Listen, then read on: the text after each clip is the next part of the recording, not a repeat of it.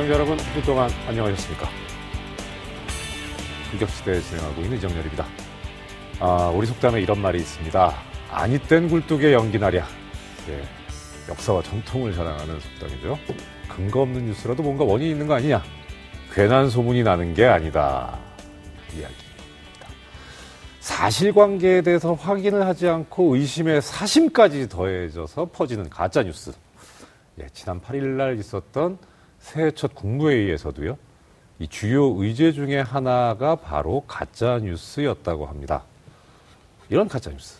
그래도 이 뛰는 가짜 뉴스 위에 헐헐 날아다니는 fact check가 있다. 이 fact check로 찾아뵙는 품격 시대가 오늘도 열심히 품을 팔아보도록 하겠습니다. 예, 저를 비롯해서 어, 시청자 여러분들을 fact의 세계로 안내해 주시는 팩트 어벤져스 두 분 오늘도 함께 자리하셨습니다. fact checker이신 뉴스톱의 김준일 대표님 나오셨습니다. 어서 오십시오. 네, 안녕하십니까. issue checker 하시죠. 시사인의 고재열 기자님 자리하셨습니다. 어서 오십시오. 네, 안녕하십니까. 반갑습니다. 자, 오늘 어, 새해 들어서 열 번째 되는 날입니다. 열흘이 지났는데 새해 계획들 잘 진행하고 계신가를 이쯤 되면 보통 여쭤들 보는데 일단 계획을 세우지 않았다. 이딴 대답하지 마시고요. 어떠세요? 아, 계획은 안 세웠는데요. 아, 네. 진짜, 아니. 근데. 느낌이 네. 계획은 안 세웠는데, 진짜 우연치 않게, 예. 뭐, 이제, 금연을 하고 있어요, 제가. 오, 음, 예, 이게 이상하게 연말부터 이게 흡연을 안 하면서 꽤 됐어요, 그러니까. 연말부터 했는데, 지금 연초까지 이어지고 있고요. 그래서 올해는 제가 한 거의 30년 가까이 됐는데, 지금 좀 까, 이게 어렸을 때부터 폈어요, 제가. 정말 학창 시절부터 펴가지고, 거의 30년 정도 됐는데. 그거 50이 다 돼가는데. 그래서 예 이제는 음, 흡연을 좀 끊고 운동으로 한번 올해를 한번 어. 해볼까. 그래서 마지막 방송 때 한번 그때 한번 물어봐 주세요. 제가 성공했는지 안 했는지 한번 해보겠습니다. 마지막 방송? 아니요 아, 올해, 올해, 마지막 올해 올해, 마지막 방송 때. 예. 어, 갑자기 등골이 서늘했습니다. 그 저는 이유를 알 것 같아요. 일단 김 대표님 성향상 뭔가 어떤 큰 결심을 하셨다기보다 최근에 좀 추웠잖아요. 네. 나가시기가 쉬- 귀찮았을 거다. 빙, 빙고 정확합니다. 나 너무 귀찮아서. 추워서. 예. 예, 그 저기 뭐 다른 분들한테 피해를 그 주시는 분이 아니기 때문에 다른 분들이 간접 흡연에 피해가 없도록 좀 다른 데로 가려고 했는데 예, 하여튼 좋은 일입니다. 근데 우리 저도 좀 아 예. 배워야 될 텐데요. 예, 우리 시청자 여러분들께도 께서도 뭐 흡연을 하시는 분들도 계시고 아니신 분들도 계시겠지만 아무튼 이든 저든 간에 흡연 여부를 떠나서 건강을 잘 지키고 챙기신 한 해가 됐으면 합니다. 고 기자님 어떠세요? 네, 저는 올해 여행 감독을 사칭하고 있으니까 음, 올해 계획도 여행 관련된 게 많습니다. 그건 사칭이 아니잖아요. 그냥 자칭 정도로 그럼 해주, 해두겠습니다. 아, 예. 어, 일정 궤대 올라가시는 여행 감독이. 예. 예. 예, 뭐, 즉, 좀, 음, 여담입니다만은 정말 그야말로 지난번에 저희 그 품격시대 팀이 어, 워크샵을 갔는데 여행 감독으로서의 진면목을 제대로 보여주셨고 그리고 또 아, 그때 우리 또 시청자 여러분들께서 많이 격려도 해주시고 응원도 해주시고 예, 그래서 어, 참 좋았었다는 말씀 다시 한번 드립니다. 예. 아, 태정태세 비욘세님께서 지- 오늘 금연 때문에 지금 완전히 응원을 받고 계신데 태정태세 비욘세님께서 김 대표님도 의상도 이쁘다고. 감사합니다. 네, 좋습니다. 예. 그 훌라훌라님, 그 김 대표님 30년 됐다고 예, 하신 거 놀리시면 안 됩니다. 자, 이번 주도 변함없이 저희의 격을 높여주시는 시청자 여러분 많이 마시고 계셨습니다. 아, 예, 지금 TJ님, 옥견님, 훌라훌라님 보이시고 지그재그님, 예. 아, 참, 네. 또 반갑습니다. 자, 아, 저는 그 지금 현재 유튜브 실시간 방송에서 올라오고 있는 댓글창에 그 분들 고 봤었고요. TBS 어플리케이션이라든가 페이스북 라이브에서도 시청자 여러분들 품격 시대와 함께 하실 수 있습니다. 자, 그러면요. 2주의 이슈픽부터 한번 만나보시겠습니다. 예, 팩트로 다시 보는 한 주간의 이슈를 보는 시간이죠. 2주의 이슈픽 시간입니다. 아, 2019년을 맞이해서 이번에는 좀 평소와 달리 항상 김일 대표님께서 먼저 시작하셨는데 고지열 기자님께서 먼저 시작. 이거라도 어떻게 변화를? 네. 예. 어떤 내용입니까? 저는 여의도 랜선 life 유튜브 정치 시대 이대로 좋은가? 어, 잘 끊어 읽어주셨어야 되는데 여의도 랜선 life. 어, life 랜선 랜선이라 하면 이제 뭐 인터넷을 얘기하는 거죠. 네. 우리 또 랜선 효도라는 말도 제가 어디서 들어보고 했었는데 자. 그, 뭐, 이제, 한간에서 나오는 말로 핵인싸라는 말이 있다고 합니다. 인사이드라는 게 이제 안에 그 포함된 뭐 주류가 된다. 그러니까 핵이니, 그 중에서도 핵이니까 정말 진짜 엄선된, 예. 그야말로 내부자 중에 내부자. 예? 그야말로 이 무리 속에서 정말 잘 지내고 핵심이 되는, 예.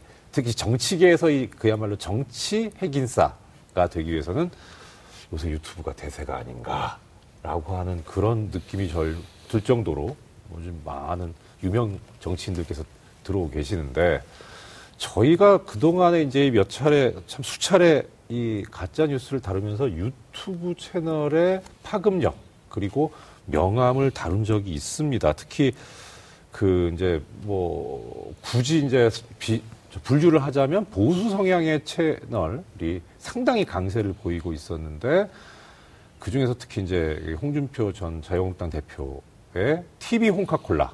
근데 요새 유시민 노무현 재단 이사장의 알릴레오가 또 다시 등장을 해가지고 화제가 되고 있다. 이런 얘기가 있는데 어떤 현황이 어떤지. 말씀 좀 부탁드립니다. 일단 신년 벽두부터 네. 어, 이 유튜브 정치 경쟁이 치열합니다. 왜냐하면 음. 바로 어, 조회수나 아, 이런 이제 구독자 수가 나오고 그래서 이제 사람들이 또 랭킹을 매기다 보니까 음. 아, 경쟁이 붙었는데 어, TV 홍카콜라가 아주 의욕적으로 출발을 했다가 네. 어, 지금 홍준표 전 대표가 잔디가 아니신데 밟히셨어요.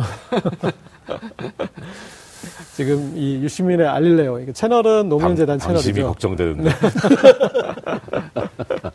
예. 아, 뭐 이건 비유적인 표현이니까. 네. 그러니까 뭐 그렇게 이제 수치상으로 보니까 아, 지금 이제 이 유시민의 알릴레오가 예. 불과 며칠 되지도 일주일도 안 됐는데 어, 일주일 일주일 이제 겨우 됐네요. 그런데 거의 구독자 수나 그 다음에 조회수에서 어, 두배 이상 아, 그래서 예. 큰 차이가 나고 있고 어, 두 배면 어, 그좀 네. 예상 바뀌긴 그리고 해요. 지금 이제 전반적으로 유튜브는 어, 보수 유저들이 더 많다. 그래서 네. 보수적인 유튜브 채널이 더 우위를 점하고 있었다라고 어, 봤는데 갑자기 판이 아, 좀 바뀌었어요. 그래서 제가 봤을 때는 우리 유시민 전 장관 이전과 이후로 어, 유튜브는 나눌 수 있을 것 같아요.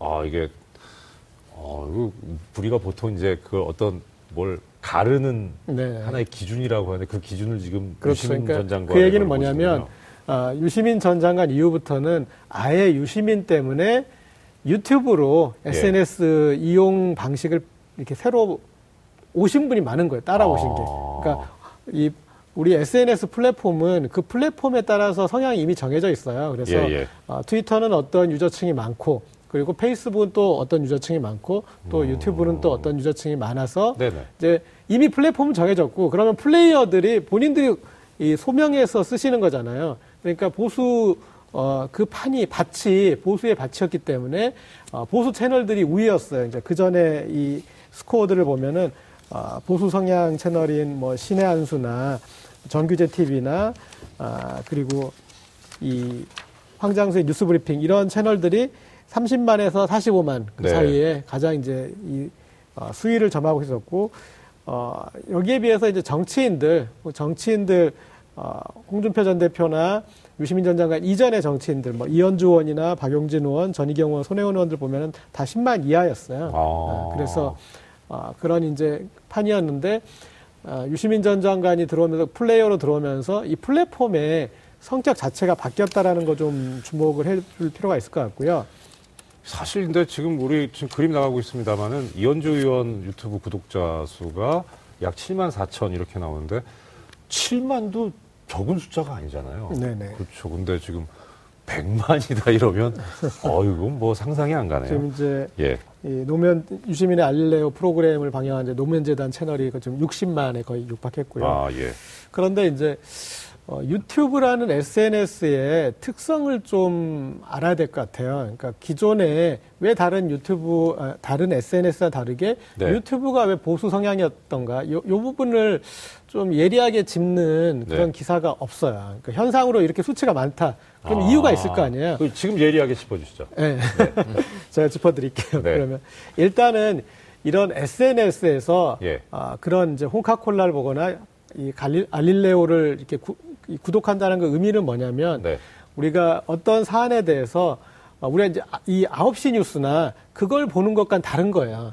그러니까 그거는 이제 우리가 어떤 사실을 아, 파악하기 위해서 보는 건데 아, 홍카콜라나 알릴레오를 구독한다는 건 뭐냐면 관점을 구매하는 거예요. 아. 그래서 이미 아. 판단은 끝났어 요. 예. 그러니까 나는 유시민 시각으로 볼 거야. 아. 나는 홍준표 시각으로 볼 거야. 그러니까 어떤 사안이 있으면 이 사안은 어떤 사안이고 이 사안에 대해서 그럼 나는 어떤 생각을 해야 돼 하는 게 아니라 어, 이 사안에 대해서 우리 편은 그러면 어떻게 하면 돼?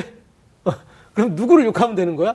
이거에 답을 원하는 거야. 그러니까 어, 기존에 어, 어떤 이 사실을 전달하는 뉴스를 보면서 우리가 팩트를 파악하던 것과는 다른 뉴스 패턴, 그러니까 다른 뉴스 소비 패턴인 예, 거고요. 예, 예. 관점 자체를 이미 구매해버린 아, 거고. 관점. 네. 그 다음에 그러니까 우리가 혹- 말씀 주셨는데 우- 우리처럼 fact를 중요시하는 관점은 별로 관심이 새로 새로 방향 개편하고 어, 억울하다. 관점 하나 가지고 예, 그래야지 예, 예. 성공할 수 있는데 어쨌든 네. 자 그리고 또 하나는 뭐냐면 이게 그 미디어 학자 중에 예. 가장 큰 획을 그으신 분이 마샬 맥루안인데 맥루안이 미디어를 hot media와 cool media로 나눴어요. 아, 네. 그러니까 네. hot media, cool media가 막 뜨겁고 cool하고 뭐 그런 차원이라기보다는 네. 어, hot media는 어떤 우리의 감각 기관 중에 하나만을 자극해서 아. 그래서 일방적으로 전달하는 미디어 아. 책이나 라디오가 예. 이제 hot media고요. 예. cool 아, 예. 미디어는 어, 여러 감각 기관을 그러니까 네. 전달하는 정보의 양은 적은데 예. 여러 감각 기관을 자극해서 어떤 이제 상호 텍스트적인 걸 이제 cool media로 했는데 예. 그 정의에서 이제 사실은 원래 TV가 cool media로 분류됐었는데. 바보 상자라고도. 예, 근데 유튜브로 오면서 네. 제가 봤을 때는 이제 그 맥루안이 지금 다시 이 유튜브 판을 보면은 정의를 좀 바꿀 것 같아요. 왜냐하면 아. 어, 기존에 우리가 이 팟캐스트나 아, 그런 쪽 그 다음에 책을 읽을 때는 어떠한 사안을 보면서 이성적으로 같이 판단하면서 어, 봤었는데 네. 이쪽에서는 어, 유튜브나 이런 데 이제 그런데 동영상을 보면서 점점 더 선전선동에 더 자극적으로 음. 그러니까 그 사람이 더 제스처나 아, 그 다음에 어떤 이제 자막이나 이런 걸 통해서 아. 메시지가 더 가- 강화되면서 그렇군요. 어떻게 보면 더 비이성적인 어떤 그런 그냥 동조하는 이제 그런 의미로 더 이제 바뀌었다라고도 볼 수 있고 그다음에 뭐 이- 이렇게 되면 지금 홍카콜라나 알릴레오가 되게 사람을 비이성적으로 만든다는 얘기죠. 그렇죠. 그러니까 우리 품격 시대를 안 가야죠. 그런데 어떻게 수습하려고?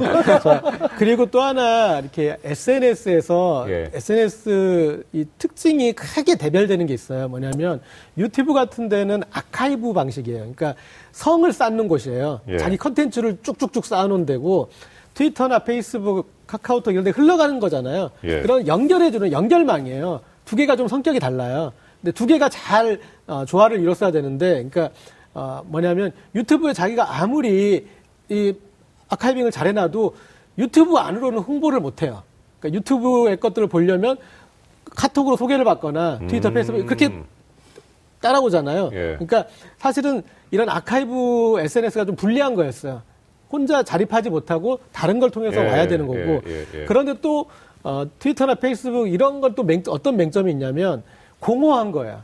그러니까 처음에 이제 근데 그리고 어 야, 거의 SNS, 트위터, 페이스북의 시조새로서 그러니까 지나고 지나고 나면 예. 그러니까 그래서 뭔가 건더기가 없는 느낌? 많이 공허하셨어요? 네, 그러다 보니 그 다음에 이제 그래서 나중에 지금은 트위터나 페이스북도 링크를 시켜주면 바로 그 트윗으로 바로 그 페이스북 글로 링크가 되는데 음. 네. 한동안 그게 유튜브는 그렇잖아요. 그러니까 딱 링크해주면 그 동영상을 보는 거예요. 아, 근데 네. 우리가 트위터, 페이스북 이 사람 참고해봐 그러면 어 계속 헛소리만 하고 있는데 뭐 이렇게 이제 그런 그 흐름밖에 볼 수 없어서 이제 그런 부분이 있었는데 그래서 어, 유튜브는 이제 어플 자체로서보다는 그렇게 링크를 타고도 얼마든지 들어오는 인터넷에서 이렇게 보게 되는 이제 그런 이점이 있어서 어, 특히 이제 고연령층, 이제 저연령층은 어, 또 다른 의미에서 이제 활용하고 네. 있었고 고연령층이 보기에 좋아, 좋았던 거예요. 그러니까 이 스마트폰에서 텍스트를 보기에는 눈도 저기 하는데 어, 유튜브에서 그냥 동영상으로 얘기하고 말로 들으면 그림으로 되니까. 나오고 예, 예. 소리로 해설이 되고 그러니까 여러- 그런 의미에서 쿨미디어다. 네.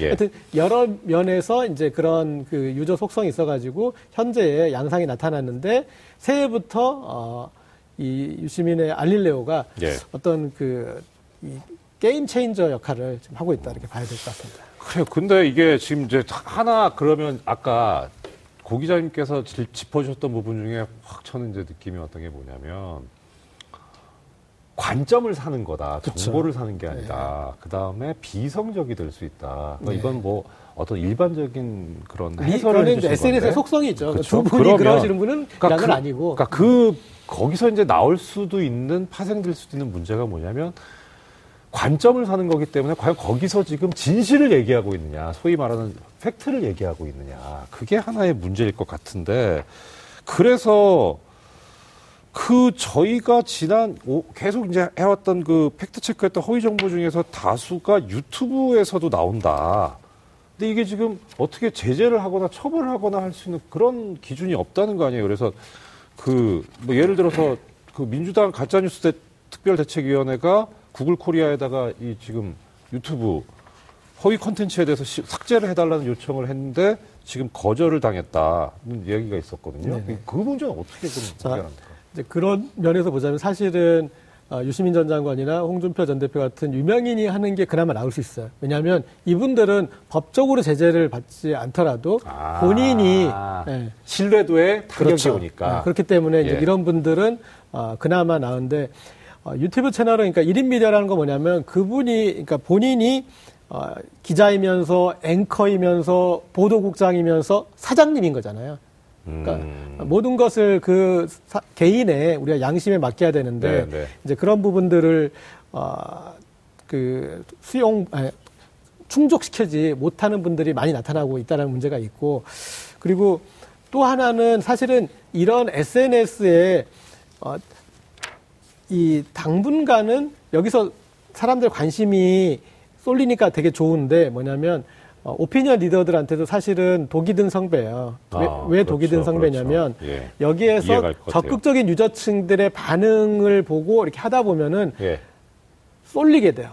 음. 좀 더 보수적으로, 예. 뭐 혹은 좀 더 극단적으로. 왜냐하면 그래야만 리액션이 좋아지고 음. 그런 거에 어떤 그 익숙해지다 보면 그래서 어떤 침묵의 나선형 이- 이론이라고 그래서 그래서 어, 사람들의 의견도 극단적으로 되고 그 화자도 극단적이 돼서 어떤 선동가가 될 수밖에 없는 그런 어떤 속성이 있어요. 안 그러면은 더 선동적인 사람이 나의 팬들을 데려가니까.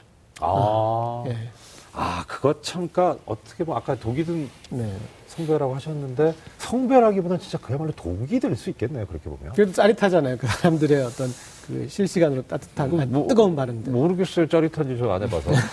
좀 이제 부연해서 설명을 예. 드리자면은 이제 그 민주당 가짜뉴스 특별 대책 대책 특별위원회가 이제 요청을 했는데 구글에서 거절을 했거든요. 네. 그 내용이 이제 우리는 어, 진실을 규명하지 않는다라는 입장이었어요. 그러니까 예. 이게 참인지 거짓인지를 음. 우리가 판단해서 하지는 않는다라고 한 건데 사실은 그게 한국 말씀 주셨는데, 뉴스탑에서 제휴 안 합니까? 구글 코리아랑? 딱 아, 좋을 것 같은데. 아, 저희가 구글이랑 뭐를 해보려고 지금 뭐 얘기는 하고 아이고, 있어요. 죄송합니다. 영업 비밀이었는데. 아니요, 아니요. 그거 어, 저 모르고, 모르고 아, 한 예, 얘기예요? 예, 예. 모르고 한 그러니까 뭐 얘기. 아직 진척이 된 건 아니고요. 어, 더 얘기하지 마요. 예, 예. 영업 비밀인데. 어쨌든 예. 예.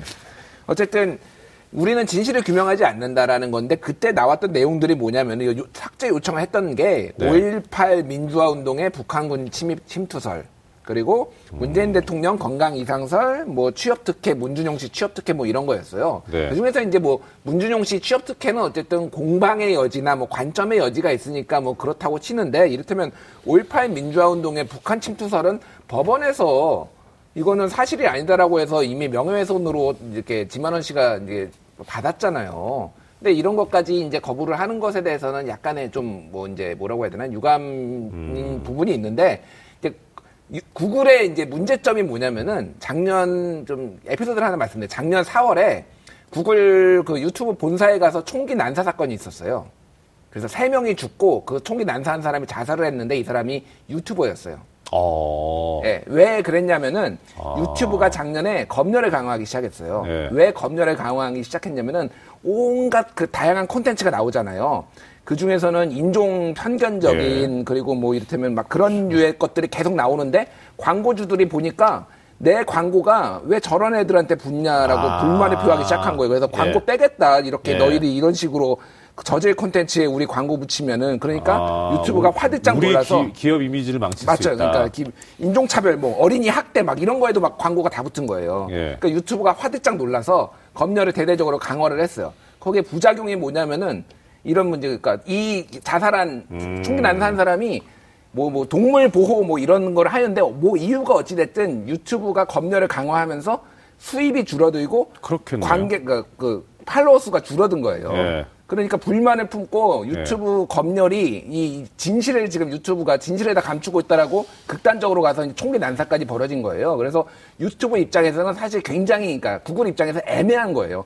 검열을 강화를 하면은 표현의 자유를 침해한다라고 이쪽을 욕을 먹고 안 하고 있으면은 또 뭐 이렇게 예. 예. 광고주들이 막 이제 들고 일어나고 예, 이런 예. 좀 애매한 스탠스가 지금 있는 건데 미국에서는 그나마 이게 되는데 한국은 솔직히 말, 말씀드리면 구글 코리아가 out of 안중에 시장이 작아서 뭐, 뭐 그러니까 정부에서 뭘 하든 신경 안 써요. 검열과 광고에서 이제 좀 재밌는 부분 얘기하면 이게 검열도 사실은 로직에 의해서 하게 하거든요. 그러니까 사람이 일일이 평가하는 게 아니라 예. 로직을 짜서 이제 검열하게 하고 그다음에 machine learning으로 지금 하고 예. 있죠 주로. 광고도 아, 뭐, 또 저 우리 시청자님도 어떻게 뭔지 모르겠는데 저는 지금 모르는 용어가 난무하고 있어요. logic 뭐 machine? 그러니까 machine learning. 광고도 어떤 예. 동영상 보고 구글이 어 이 동영상엔 이게 좋겠어 라고 이렇게 거기다 붙이는 게 아니라 예. 거기도 자동으로 붙게 되거든요. 아 그 그 무작위로. 네네. 예, 예. 근데 그, 그 로직은 있죠. 거기에 이제 어떤 프로그래밍은 있는데, 예. 근데 어쨌든 무작위로는 붙는데, 그러니까 무작위라고 할 수 없죠. 자기로 붙긴 하지만, 어쨌든 어, 그게 이제 자동적으로 붙는데, 이 유튜브 채널 중에 북한에서 만든 채널들도 있어요. 음, 그래서 그렇겠죠 아무래도. 그런데 그 채널들 보면은 우리나라 대기업 광고가 붙어 있어요. 그래서 그래서 그러면 유튜브 그 그래서 광고가 이적행위네 붙으면 이적행위. 그렇죠. 삼성과 LG가 이적행위 한 거랑 그렇죠. 왜. 이적행위가 되냐면 아니 뭐 삼성 LG라고 왜 하세요? 아 그냥 뭐 붙었었어요. 아니 아까 아까부터 팩트니까. 시작, 시작할 때부터 김그 그런데 대표님이 거기 유- 마지막 방송 얘기를 아주 등골이 서늘하고 망치라고. 유튜브 동영상에 예. 그 클릭한 만큼 그것도 이제 어느 정도 광고가 붙느냐는 또 어느 나라 사람이 클릭하냐에 따- 따라 달라지거든요. 음, 어, 그렇겠네요. 그런, 네. 그런데 당연히. 어쨌든 그, 그 광고가 우리나라 대기업 광고가 북한 동영상에 붙고 그 거기에 과금이 북한 쪽에 갈 텐데 그러니까 이적 행위를 하게 된 거죠. 자, 사실 이게 이게 참 애매하긴 해요. 그러니까 보니까 이런 양쪽에 껴가지고 구글 코리아가 그럴 수도 있겠다 싶은데 뭐 어느 쪽이 나은 것 같다지 제가 판단을 쓴데 뭐 제 개인적인 견해를 얘기할 건 아닌 것 같고 사실 오늘 그 문재인 대통령님의 그 기자회견이 있었지 않습니까 신년지 근데 저는 거기서 제가 너무 큰 기대를 한지 모르겠는데 기자님들 중에 한 분 정도라도 사실 저희도 하고는 뭐 책임이 없다고는 못하겠으나 요새 가짜 뉴스가 이렇게 많이 범람하고 있는데 여기에 대한 대책은 어떤 걸 가지고 계십니까? 이거 누구라도 하나 좀 질문하실 줄 알았거든요. 아무도 안 하시더라고요. 그래서 가짜 뉴스를 만드시는 분들이라서 그런가 싶기도 하고. 가짜 뉴스의 대책은 품격 시대죠. 네. 이 위험해. 이게 그 지금까지 제가 50년 동안 살아오면서 그 체득한 게 뭐냐면 네. 진실은 중립적이기 때문에 참 위험할 수도 있다. 아, 선수를 뺏겼기 때문에 예. 이 얘기는 이 정도로 하고요. 자, 그럼 이제 어, 시간이 어유 뭐, 한 이슈가 아주 너무 많이 가고 있네. 요거만 여쭤보겠습니다. 자, 고객님, 이제 그, 하여튼 정치인들께서 하시는 건 뭐건 자유니까 그렇다 치는데, 이 유튜브 정치가 어떻게 가는 게 좋겠는가? 고 기자님, 고견을. 어, rhyme 좋다. 고 기자님의 고견. 네. 저는 이제 그렇게 생각합니다. 그 가짜 뉴스의 대책도 사실은 어 저는 이제 유튜브에서 정말 플레이어로 다 나와가지고 네. 어, 다투는 와중에 그 가짜 뉴스에 대해서도 어 이게 일방적으로 전달이 될 때 가짜 뉴스는 살아남고요. 그 안에서 이제 논쟁이 되면은 이제 가짜 뉴스는 가려지게 돼 있으니 이제 그런 부분에 대해서는 오히려 활발해지는 게 더 나을 것 같은데 그런데 우리가 사회적인 좀 공감대로 어, 이 혐오 발언이나 아. 혐오를 통해서 한 특정 세력들을 아, 예. 아, 그렇게 이제 하는 그런 거에 대해서는 어떤 우리가 아, 그거는 음, 잘못된 행위라는 거 그리고 이거에 대해서는 제재도 필요하다라는 거 음. 네. 그런 공감대들을 만들어갔으면 좋겠습니다. 아, 일단은 혐오 발언부터 혐오에 관련된 거부터 특히 이제 사회적 약자라든가 뭐 소수자라든가 이를 그 핍박하고 압박하는 그것도 부당하게 네. 예, 거기서부터 좀 우리가 공감대를 형성해 갔으면 좋겠다. 예, 좋은 말씀이십니다. 자, 지금 벌써 우리 시작한 지 25분이 지나고 있습니다. 우리가 대략 보통 한 40분 정도를 우리 이슈픽에 배정하는데 이에서 20분, 20분 정도 쓰는데 15분밖에 안 남았어요. 아이, 빨리 합시다. 충분합니다. 예. 김준일 대표님의 이슈픽 예. 보겠습니다. 어, 제가 준비한 이슈픽은 네. 김 AI가 분석을 했는데 김정은 위원장은 최종 목표는 핵 보유 경제 강국이다. 라는 주장에 대한 어, 아, 주장. 체크. 예, 예, 예, 예, 예, 예. 그, 우선 일단, 일단. 예, 예. 좀 말이 꼬였네요, 보니까. 아니, 그게 아니고, 예, 예. AI가 이제 인공지능이잖아요. 예, 예. 인공지능이 김정은 위원장의 속마음까지 분석을 해요? 아, 그렇게 했다고 주장을 하는 언론사가 있었죠. 그 언론사는 C일보. 예, 조선일보가 그런 기사를 냈고요. 이게 무슨 얘기냐면은 그 신년 신, 그러니까 그 김정은 위원장이 그 했던 그런 뭐 신년사라든지 이런 것들을 종합적으로 분석을 해보니까 예. 인공지능을 통해서 분석을 해보니까 핵을 없애는 비핵화로 가는 게 아니라 핵 보유국으로 가는 속마음을 드러냈다라는 게 조선일보 기사의 그 핵심이거든요. 지금 주장이거든요. 일단, 그, 제가 뭐 그쪽도 잘 몰라가지고, 인공지능이면은 이제 그것도 인간이 만든 거니까. 예. 만든 사람 내지 제품? 있을 거 아니에요. 예. 그, 그 기사에서, 보도에서 혹시 어느 회사 제품인지, 누가 만든 건지 그런 것도 나오나요? 아, 소프트웨어를 알 수는 없고요. 예. 다만 이제 여기서 그 분- 분석 방법론을 했던 거는 text mining이라는 거하고 system dynamics 이론을 했다라고 하니까 뭔가 되게 있어 보이잖아요. 그게 뭔데요? 오늘 왜 이렇게 말이 어려워요? 예. 예. 그러니까 네. 먼저 그러니까 예. 텍스트 마이닝과 그 시스템 다이내믹스는 예, 뒤에 우리 좀 말씀을 드리고요. 예, 자막으로 예, 나가고 예. 있습니다. 예. 아, 나가, 나가고 네. 있군요. 예. 그러면은 정말로 이게 제대로 된 그 대상을 가지고 분석을 했느냐를 먼저 봐야 되잖아요. 그렇죠, 래서 그렇죠. 2019년 김정은 위원장의 속마음을 보려면은 2019년 신년사를 보든지 예. 그래도 그나마 좀 예, 근접한 거를 보든지. 가까우니까, 예. 근데 조선일보가 분석을 한 거는 2019년 김정은의 마음을 알기 위해 2013년 3월 연설문과 2016년 5월 노동당 7차례 보고서와 2018년 4월 어, 연설을 가지고 분석을 했어요. 그거 세 개를 분석을 한 다음에 2019년의 김정은의 마음은 어, 핵보유다라고 얘기를 한 거죠.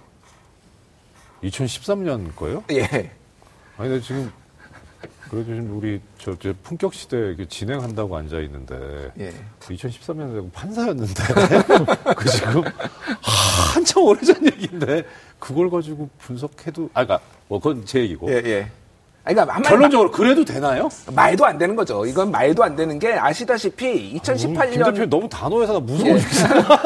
2010 예. 뭐 거의 이거는 뭐 좀 욕을 해도 될 정도의 기사입니다. 왜냐하면은 방송 욕하지 마세요. 예, 예, 욕을 네. 안 하는데요.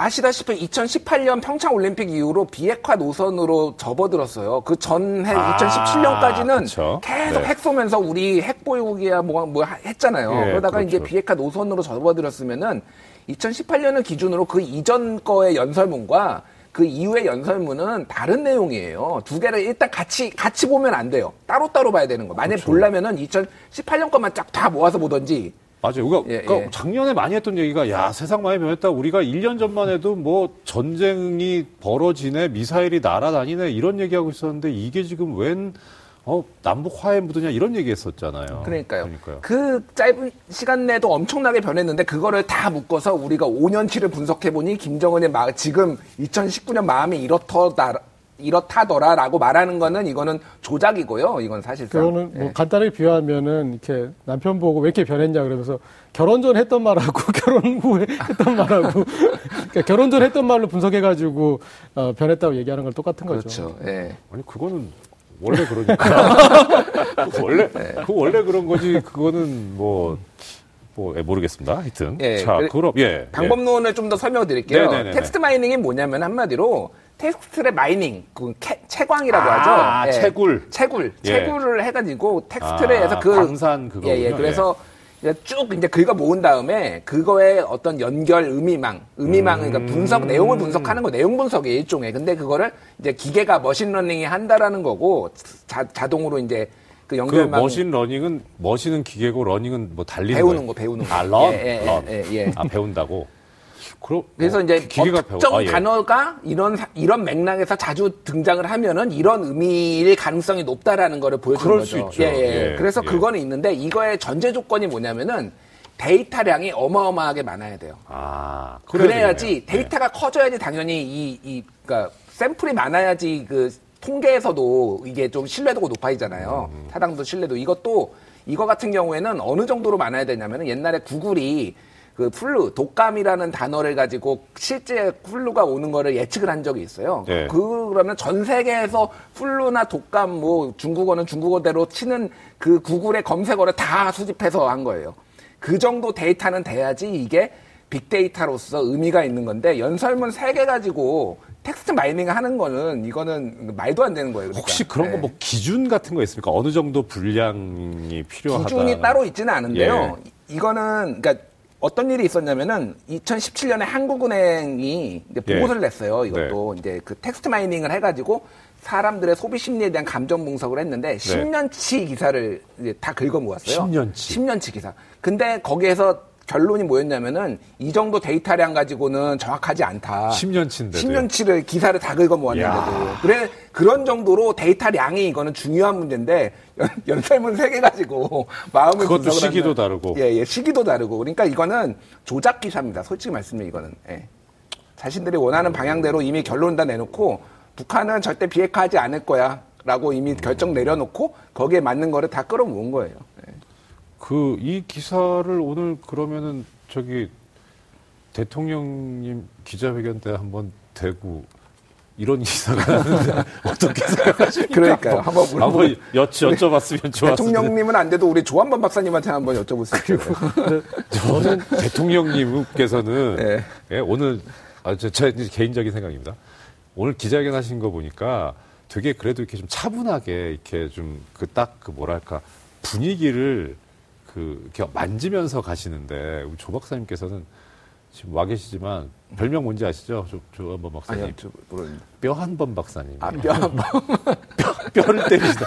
항상 옳은 말만 정확하게 하시기 때문에 어떻게 보면 듣는 입장에서는 진짜 무서울 정도로 예, 뭐 인정사정 안 봐주고 하시니까 주 박사님한테 여쭤봤다가 큰일 날걸요.